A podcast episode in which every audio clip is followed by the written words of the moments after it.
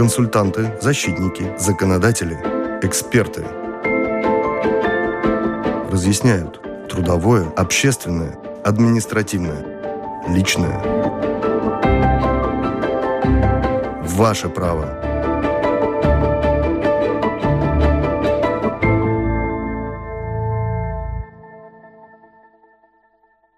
Здравствуйте. У микрофона автор ведущая программы журналист Валентина Артеменко, оператор прямого эфира Уна Леймане. Сегодня гости Михаил Шенкман из юридического бюро Юртек и Ая Османа, присяжный адвокат бюро Османе Ун.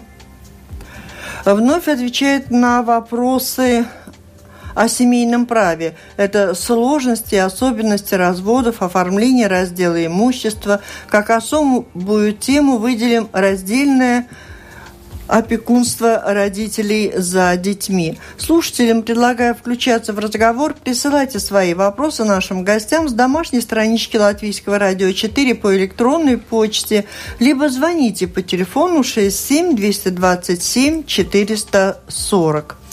Итак, э, два новшества в нашей сфере есть. Мы о них с вами сейчас напомним и скажем. Во-первых, с 1 февраля изменился закон о гарантированном фонде средств на содержание детей. Вот об этом подробнее нам коротко расскажет, напомнит, я думаю, об этом многие уже знают, Михаил Шенкман. Добрый день. Да, действительно, с 1 февраля э, вступил в силу новый закон о гарантийном фонде средств на содержание, э, то есть элементов, э, который позволяет теперь получать детям алименты до 21 года. А ранее, напомню, можно было получать до 18 лет. И теперь у родителя, который требует взыскания алиментов – есть право получить их даже э, со второго родителя, который проживает за границей, не имея декларированного места жительства в Латвии. Это очень актуально, поскольку довольно много э, прецедентов, когда родитель, обратившись в суд и получив э, положительное решение суда, в итоге не мог получить никаких денег. Не только от второго родителя, но и от государства. Связано это было с тем, что э, действовали, э, действовала международная конвенция, по которой э, фонд э, гарантийного э, средств, фонд гарантийный средств на содержание обращался за границу и пытался при, через заграничное учреждение значит, найти ответчика и взыскать с него элементы, что зачастую было просто невозможно, так как декларированный адрес не соответствовал фактическому. Теперь это изменилось, и многие тысячи родителей получат заслуженные алименты в пользу детей. И теперь, что касается вот этих изменений в законе по раздельной опеке над э, детьми. Об этом нам рассказывает Айо Осман. Ну, это так, для разгона две темы даем о новшествах, а потом на все вопросы слушателей отвечаем. Ну, я так, может, может быть, скажу так подробнее, что это не изменение в законе, но более это относится к судебной практике, потому что в 2016 году департамент по гражданским э, делам Верховного суда принял решение, которое более подробно э, пояснило, что это такое отдельная опека и в каких случаях эту отдельную опеку мы можем применить.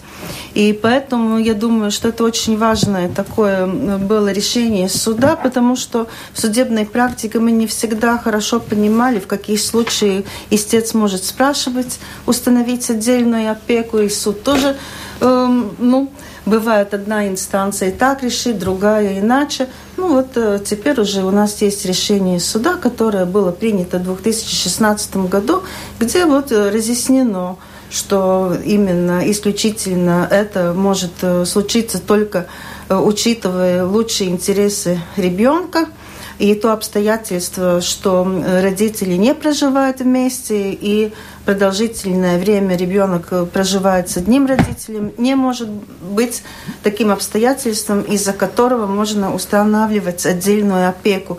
И только проверяя все обстоятельства дела, э, в их совокупности, объективно проверяя, мы можем решить, что отдельная опека необходима ребенку в случае, когда это может в каких-то случаях затронуть его лучшие интересы, когда их невозможно уже осуществить нормально при общей опеке родителей. Но что касается семейного права и проблем, наверное, больше всего законов и прав, которые требуют вмешательства юристов, помощи юристов в семьях, это, наверное, развод. Я правильно понимаю? Может быть, не всегда развод, потому что у нас не Тогда не все... перечислите, что, что касается не развода, чтобы те, кто не разводится, получили тоже информацию от нашей программы.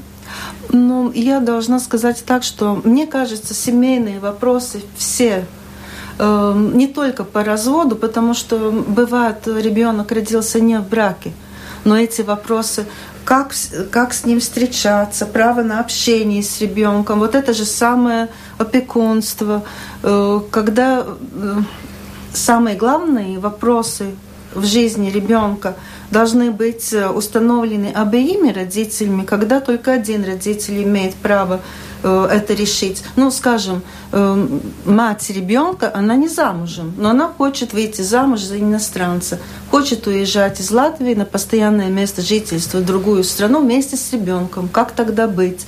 И взыскание алиментов также. Может быть вопрос о взыскании э, средств на содержание супруга также. Но да, бывают эти семейные вопросы очень разные. Так, также раздел имущества тоже часто люди об этом спорят. Да, вот интересно, сохранение имущества ребенка до его совершеннолетия, например, разводится, есть какое-то имущество, он имеет уже какое-то право на имущество, чтобы оно за ним сохранилось? Ну, согласно гражданского нашего закона, фактически мы говорим всегда об совместном общем имуществе супругов, не ребенка. Но, конечно, ребенок тоже может иметь имущество. Например, кто-то ему подарил, может быть, или по завещанию ребенок э, получил. Но это тогда не касается уже э, тем, о чем мы вот говорили, угу. общее имущество супругов что делится. При разделе общего имущества супругов не выделяют часть ребенка. Это делится между мамой и папой или между супругами. Ну, как-то учитывается, когда, если они разводятся, и ребенок остается, вот хоть она и одновременная, опека предоставляется одному и другому, но ведь обычно ребенок остается постоянно жить с кем-то одним из родителей. Ну, соответственно, свое имущество, которое принадлежит ребенку, он должен забрать с собой. Но имущественный интерес ребенка представляют родители. И в этом случае, скорее всего, тот родитель, с которым живет ребенка, и будет отвечать за это его имущество.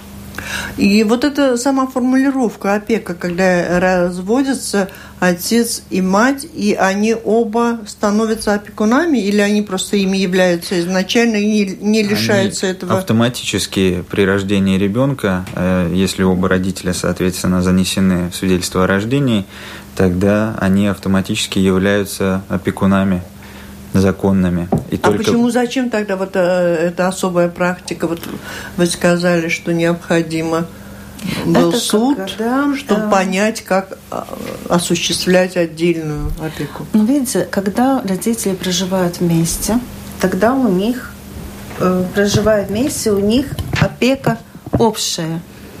Они тогда осуществляют опеку сообща.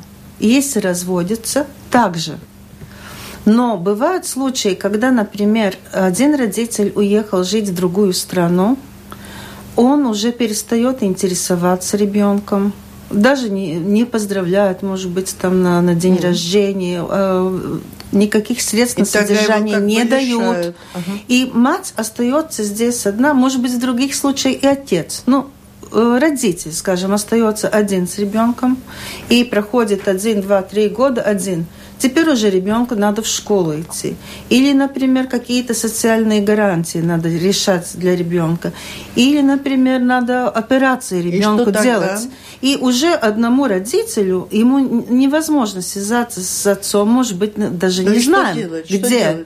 И тогда мы считаем это обоснованным, когда родитель он э, подает иск в суд и просит признать ему отдельную опеку, потому что в лучших интересах э, ребенка а, назначить тогда отдельную опеку. Тогда вот один родитель имеет право самые существенные вопросы в жизни ребенка решить только один. Я вот вас не поняла, что значит отдельную опеку? Мы же с вами так и говорили об этой практике, как применять отдельную опеку. Это... Да, вот именно отдельная опека. А иногда тот бывает... тогда лишается? Нет, вот тогда действительно, тогда, э, если суд признает, если решение суда признать отдельную опеку над ребенком, тогда, конечно, этот э, родитель может mm. и решить все самые существенные вопросы в жизни ребенка один, без согласия с другого ребен... Э, родителя. Но это только если есть такое решение суда.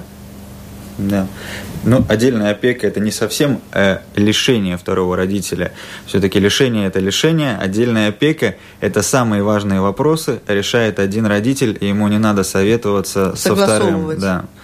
А лишение – это когда кончаются все права, и э, остается только обязанность платить алименты. То есть не лишили опеки полностью за какие-то серьезные нарушения, которые угрожали, может быть, жизнью, здоровью ребенка и так далее. Итак, мы говорим о семейном праве. Сегодня в программе Латвийского радио 4 «Ваше право». У нас с вами в гостях Михаил Шенкман из юридического бюро «Юртек» и Ая Османе, присяжный адвокат бюро АИ Османы. 67-227-440. Можете позвонить, задать свои вопросы юристам, либо пишите по электронной почте с домашней странички Латвийского радио 4. Алло, слушаем вас. А, здравствуйте. Здравствуйте. У меня есть такой вопрос. Э, ситуация такая, что мы с э, отцом ребенка не оформляли официальный брак, и вот прожили вместе, сейчас ребенку исполнилось уже 4 года. И, но он э, никак не участвует в, э, в жизни ребенка, ну, не финансово там, ну, вообще никак.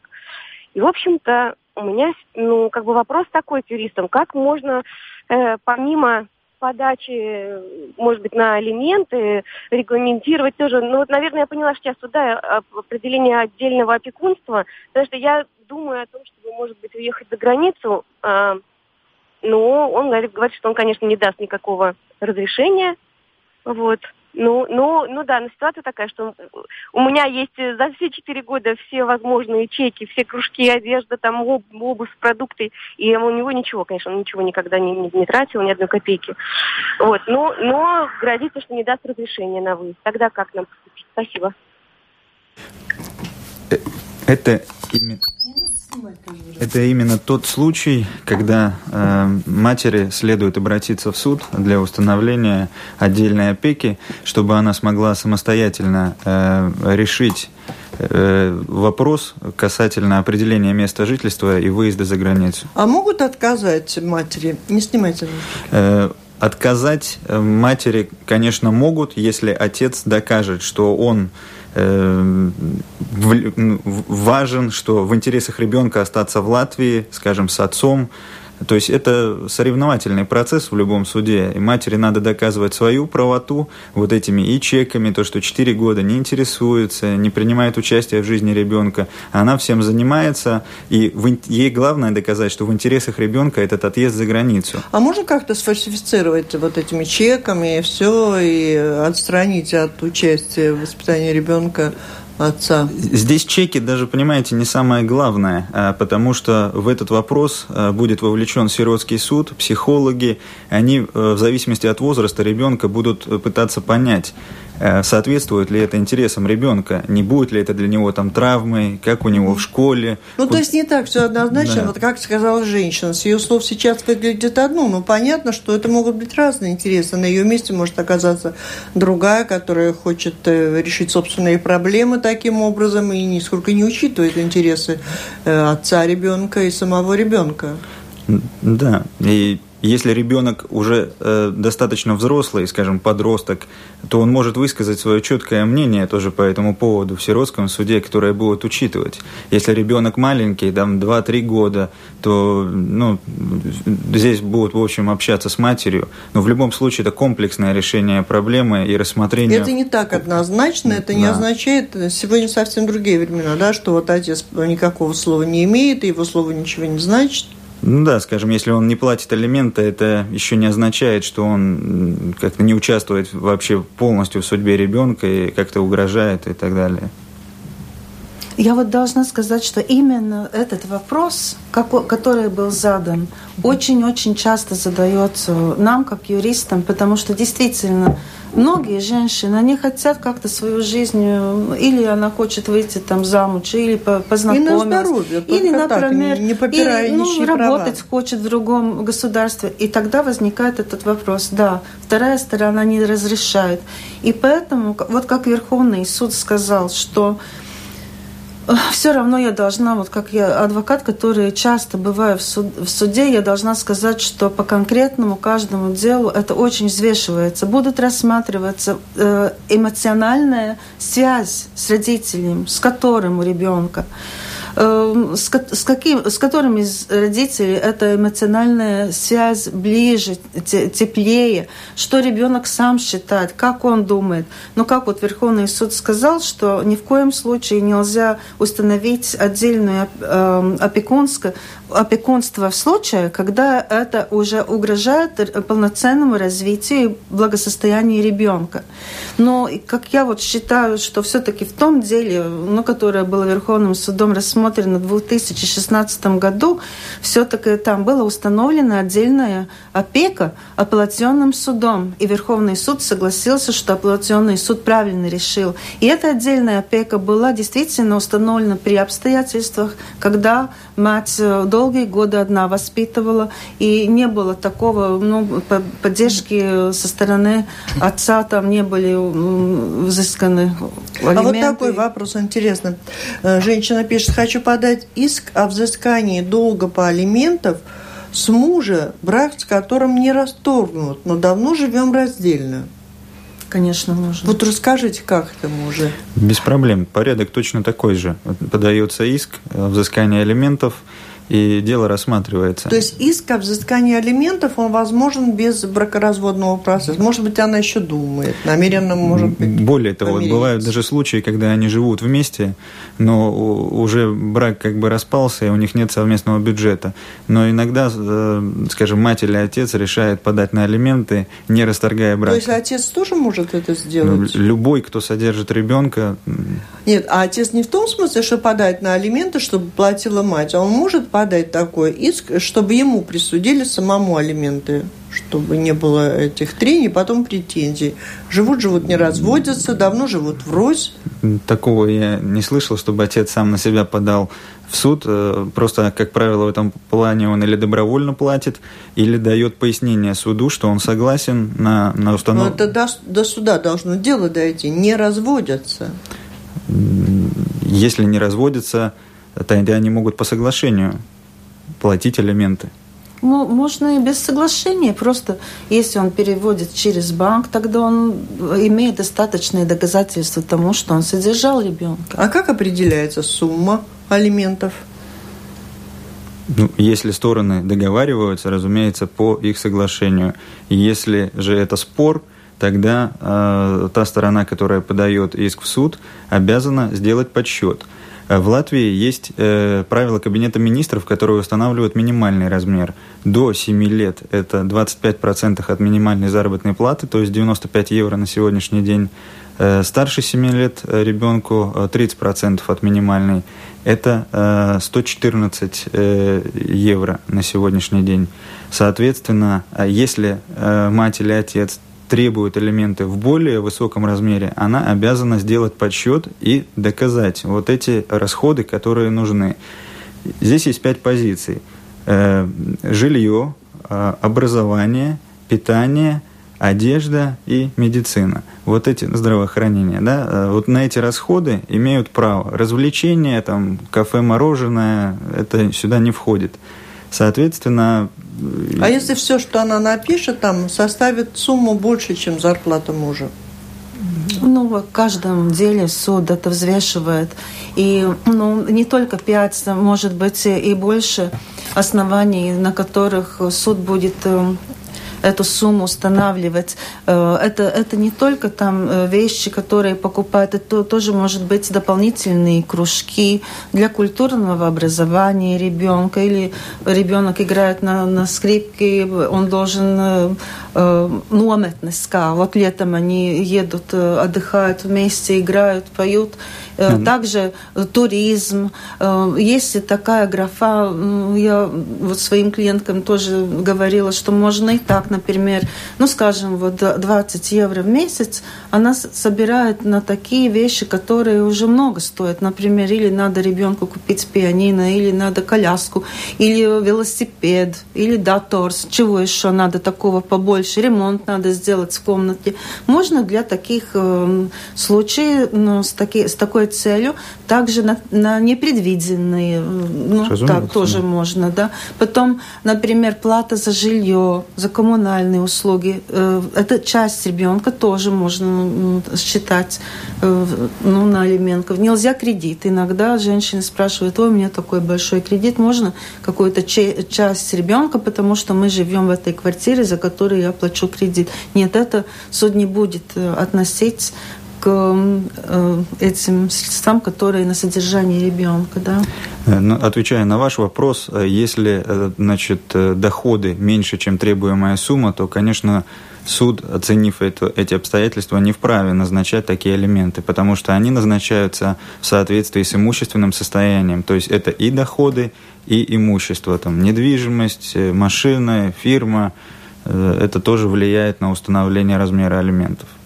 Ну, может быть и так, что, например, э, э, отец, например, он ну, специально не работает на нормальной зарплате и получает в конверте, не указывает свою. Ну, в том-то и дело, да. может быть и так, и эдак. Да. Может быть и так, что... Но все-таки все таки суд тоже смотрит на способность э, этого человека То зарабатывать. Там изучается все. Там ну, конечно, изучается. Смотреть. Если, например, Его история да. зарплаты и Ну, мужчина, например, 30 лет, у него минимальная зарплата, хотя он имеет образование, может получить работу получше. Суд может все-таки взыскать э, для ребенка ту сумму, которая необходима ребенку. Ну, а с чего взыщет, если денег-то нет, зарплата небольшая? Ну, вот расскажу вам один пример. Мать обращалась э, с, с иском о взыскании алиментов против э, отца ребенка.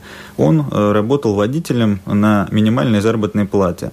Э, мы запросили... Э, Там конверт, наверное, уже был. Ну, не знаю, конверт не конверт, он, он еще был охотником, и дополнительно, соответственно, у него был дополнительный заработок, довольно хороший. И э, запросили распечатку по банку, где за 12 месяцев выяснилось, что минимальная заработная плата у него идет, и плюс к этому еще полторы тысячи где-то каждый месяц он складывает наличными на свой счет. Таким образом, удалось доказать, что есть у него дополнительные доходы, причем были поступления денег извне, где писалось, это за там, спирт, за шкуру там, бобра, что-то такое было довольно угу. интересное. Да, нет, ну, тоже... ситуация очень разная. С одной стороны, может оказаться, что у человека нет денег, и ему надо питаться, где-то жить, снимать. Он оставил свою семью, и теперь ему надо где-то жить. А зарплата небольшая. То есть, но если тратятся большие деньги, наверное, это установить как-то возможно. Но, наверное, да. будет дорого. Дешевле договориться. Давайте об этом. Ну, не особенно. Нет? Если как все-таки мы на, на основании адвокатского закона 40 48 статья нам разрешает истребовать доказательства. Мы часто это делаем. И я тоже знаю дело, одно дело, по которому можно было видеть, что у человека только минимальный заработок, но он едет на Алфа-Ромео, он отдыхает на Флориде, у него нет средств.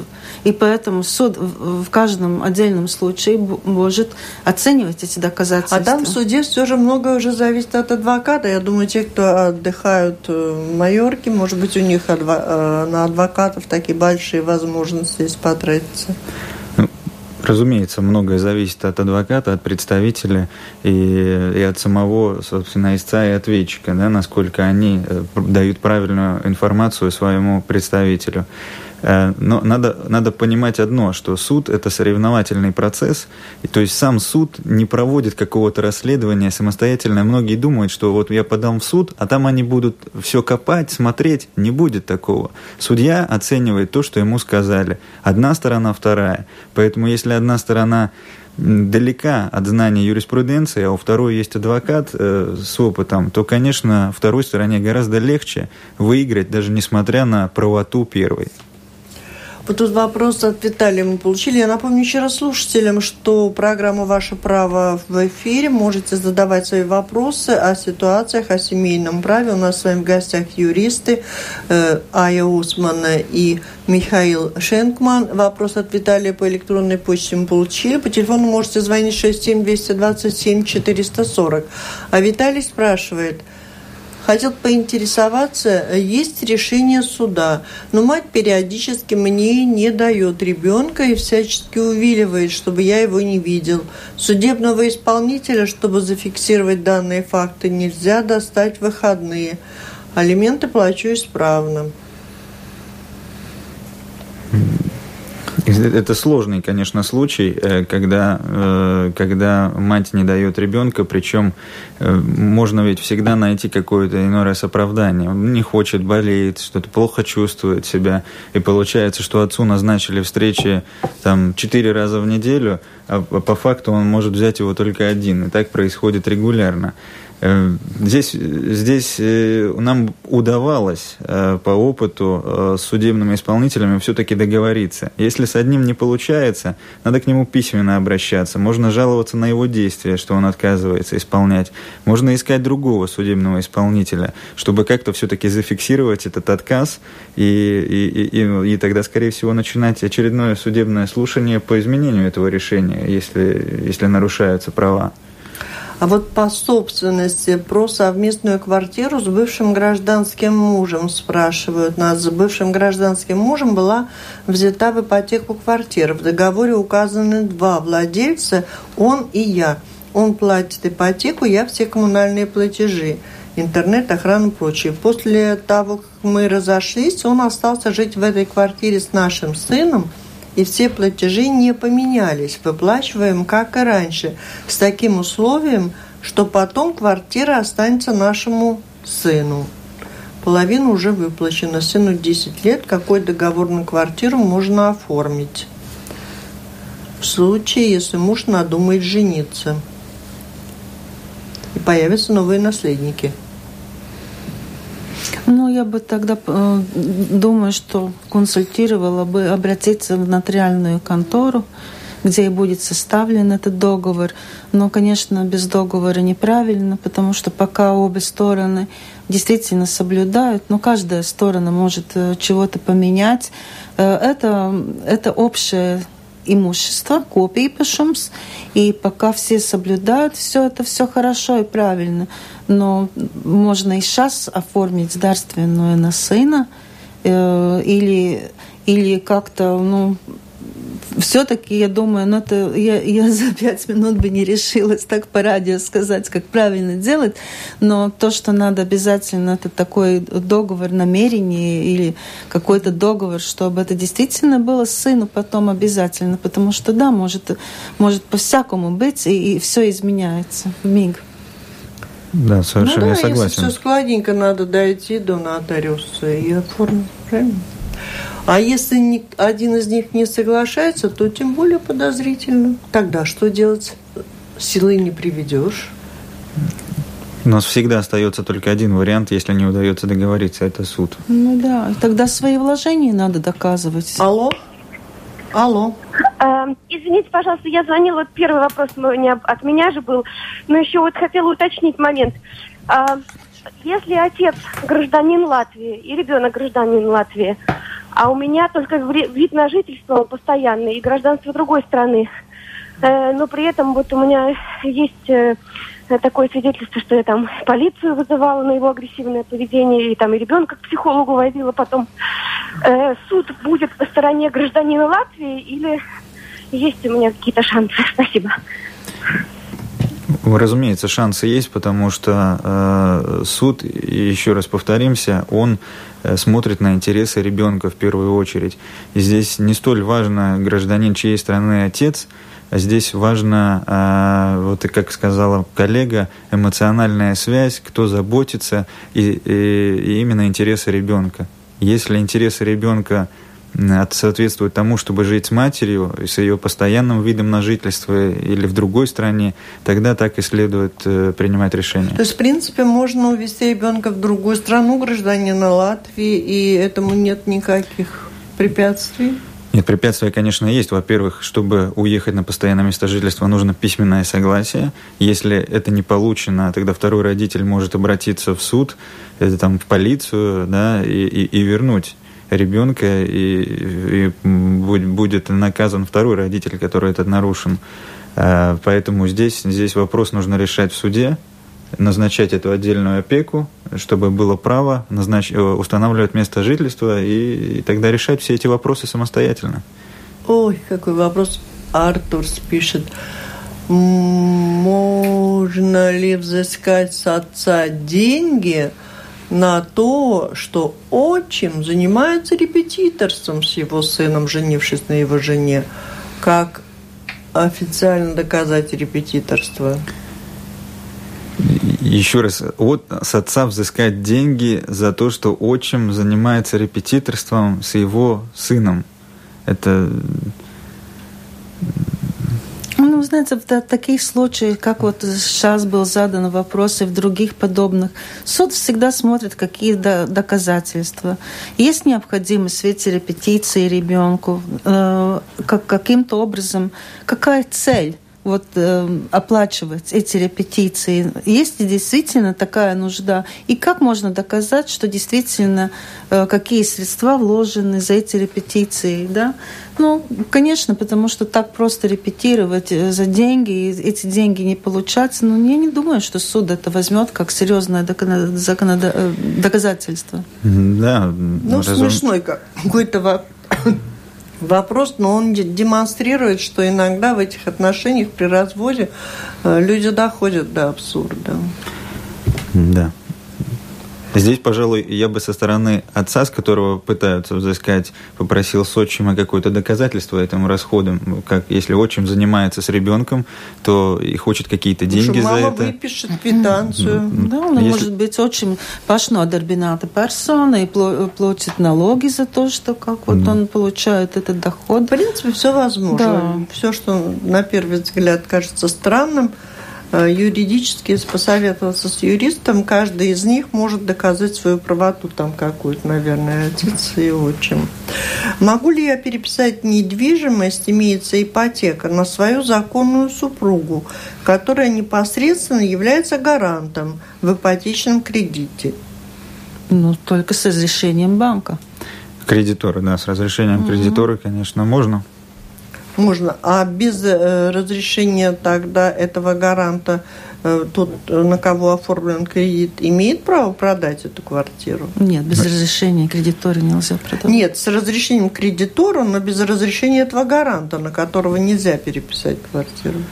Здесь надо смотреть, если эта квартира приобретена в браке и гарант это супруга, тогда без разрешения нельзя. Если гарант это просто э, третье лицо, то он тут ни при чем при продаже. То есть, если гарант супруг, то нельзя без разрешения. Продать. Если в браке приобрели, и это совместное имущество, угу. тогда э, потребуется разрешение супруга. Как сменить фамилию ребенка после развода? Какие у нас вопросы? Э, можно сменить. У нас, да, э, да у нас есть ну, дзимсераксту да, в которых эти вопросы решаются, и тоже, чтобы сменить фамилию, Э, все равно надо разрешение отца. И тогда, если отец не согласен, тогда надо, наверное, будет все-таки обратиться в сиротский суд, потому что при несогласии отца тогда суде, э, сиротский суд будет решать, насколько угу. есть основания менять угу. ребенку. Все, все, можно да, пробовать. Можно, да. Алло. Здравствуйте. Здравствуйте. Вопрос такой. Э, если э, муж, жена в браке, да, ну, например, один ребеночек. Один из супругов решил копии, пошел у них, да, э, решил пода подарить э, совместную квартиру ребенку. А что тогда творится как неотрайдамые мантельники, если один, например, ну, уходит из жизни? Спасибо. У нас теперь есть неотнимамо далю tiesīgie. И это супруг и ребенок.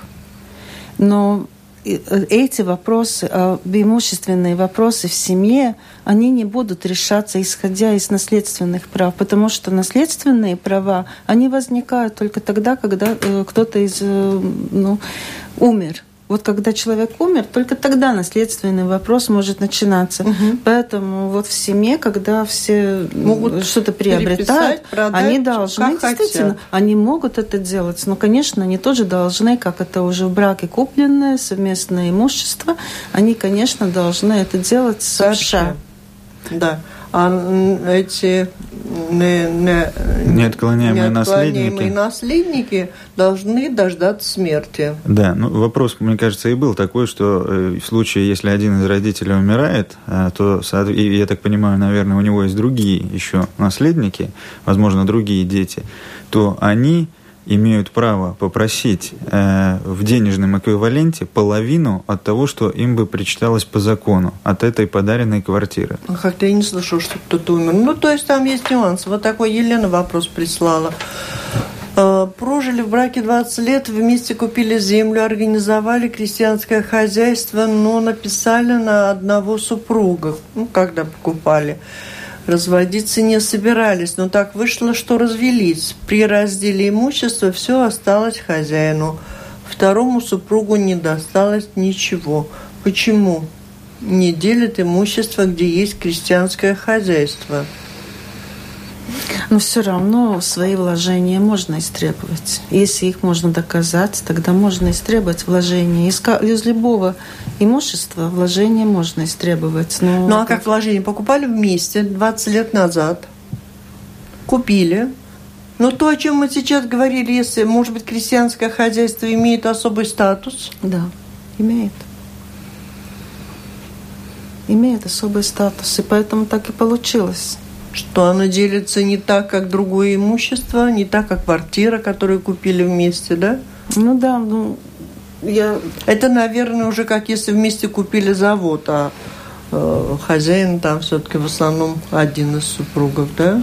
Ну, я, если честно, не возьмусь комментировать данный вопрос. Я не так хорошо знаком с крестьянскими хозяйствами, поэтому ну, не могу ответить. Э, не, ну, не хорошо, что мы сейчас обозначили, что есть вещь. Вот мы говорим, что э, совместно приобретенное имущество совместно в браке в обязательном порядке является как бы общей собственностью, и когда люди расходятся, оно делится. Но это правило и этот закон относится не к каждому имуществу, не ко всякому. Ну, во-первых, можно делить в разных пропорциях и, и то, что э, куплено в браке. Да, если, скажем, один родитель э, никак в этом не участвовал, или в это были полностью вложены деньги, которые были подарены, может быть, или унаследованы, тогда можно доказать, что это, несмотря на статус приобретения в браке, было э, отдель, является отдельным имуществом одного супруга.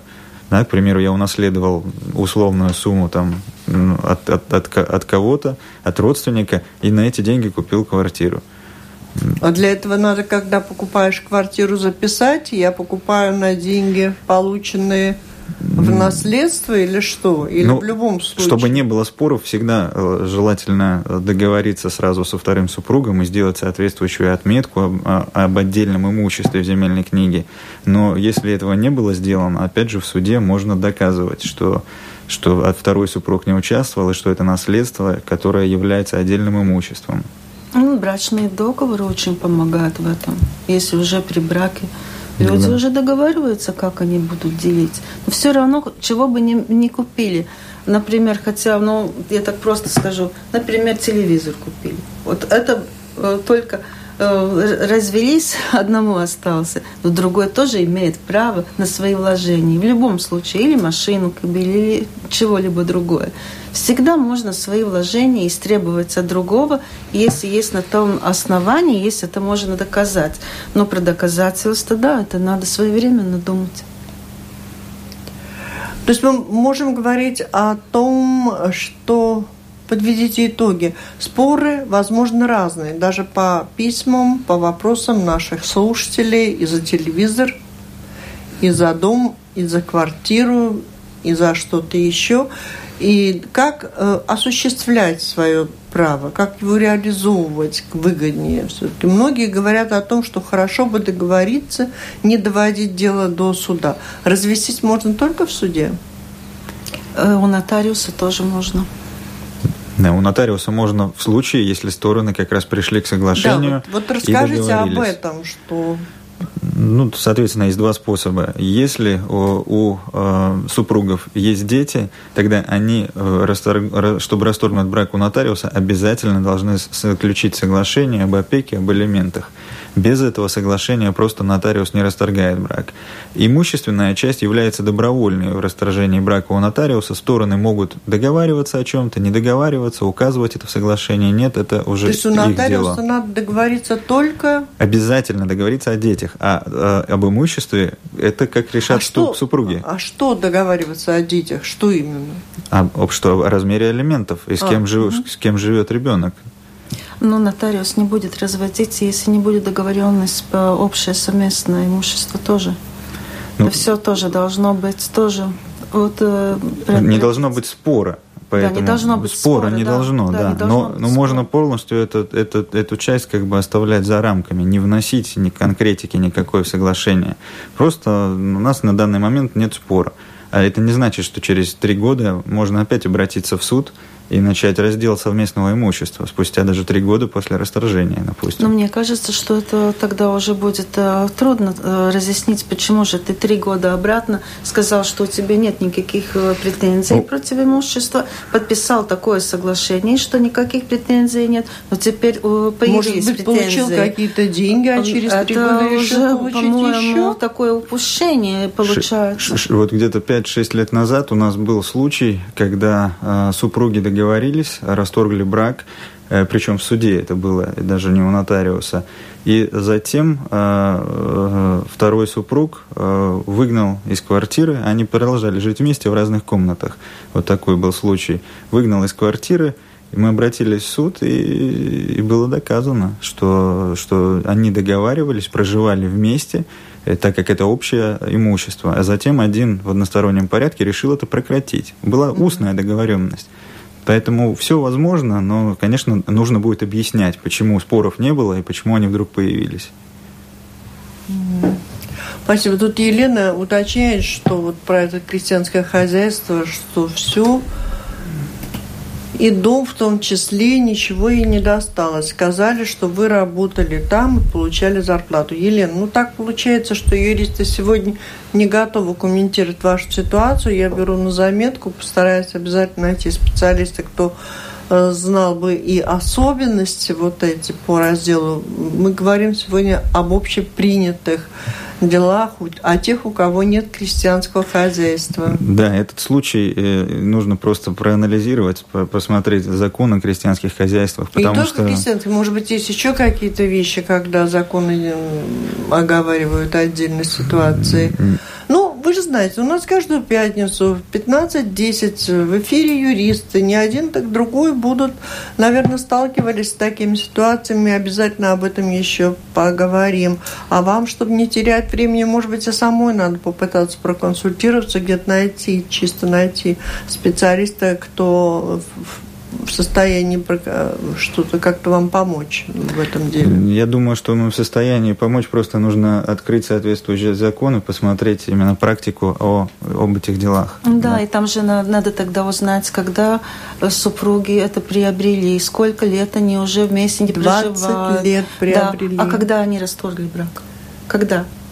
Это же тоже все имеет значение, поэтому через радио такой вопрос э, я не советовала бы. Угу. Лучше обратиться Нет, нет, а я советую. Звоните, звоните, что есть самые разные вопросы, и что они интересны нашим слушателям, и мы обязательно об этом тоже будем говорить. Но не самые распространенные, самые распространенные, увы, плошки-поварешки, которые делят. А, ну, я только хотела сказать так, вот, например, 10 лет обратно, если не развелись, и сейчас вот этот вопрос стал, да, то есть, э, ну, эти обстоятельства, которые вокруг тоже имеют значение. Да, и может быть, уже наступила давность. Но давность тоже, конечно, в этих вопросах есть. Итак, мы говорили сегодня о семейном праве, о его особенностях, касались в основном темы соответствующих сопутствующих разводу. Ну, такой вопрос у меня еще есть. А можно ли отказаться от, раз... от развода? Вот один хочет развестись, а второй нет.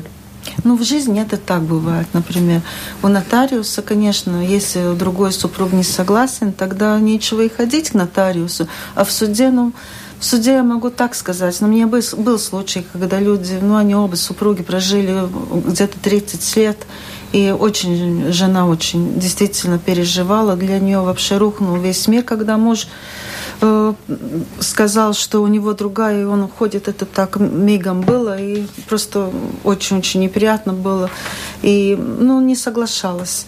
И, ну, суд один раз назначил дело, второй раз. И прош, прошло уже три года, как они уже не проживают вместе, да. Ну, еще раз суд назначил дело.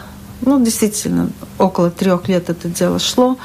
Ну, опять, ну, ну и в конце не соглашаемся. Развели, если ну, я правильно поняла. Так, да, просто это дело как-то подходит. Спасибо. До... Спасибо. Достаточно тяжелая тема эмоциональная. И нам, конечно, очень грустно, что приходится говорить о том, что люди переживают не лучшие времена, когда они разводятся. Но будем надеяться, что у них у всех и впредь впереди все же какая-то хорошая жизнь. Сегодня у нас с вами в гостях в программе «Ваше право» приняли участие юристы Михаил Шенкман из юридического бюро «Юртек» и Ая Османа, присяжный адвокат бюро Аи Османа.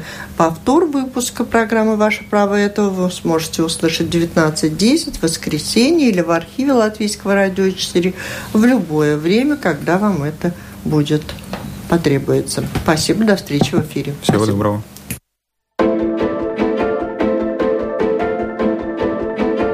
Консультанты, защитники, законодатели, эксперты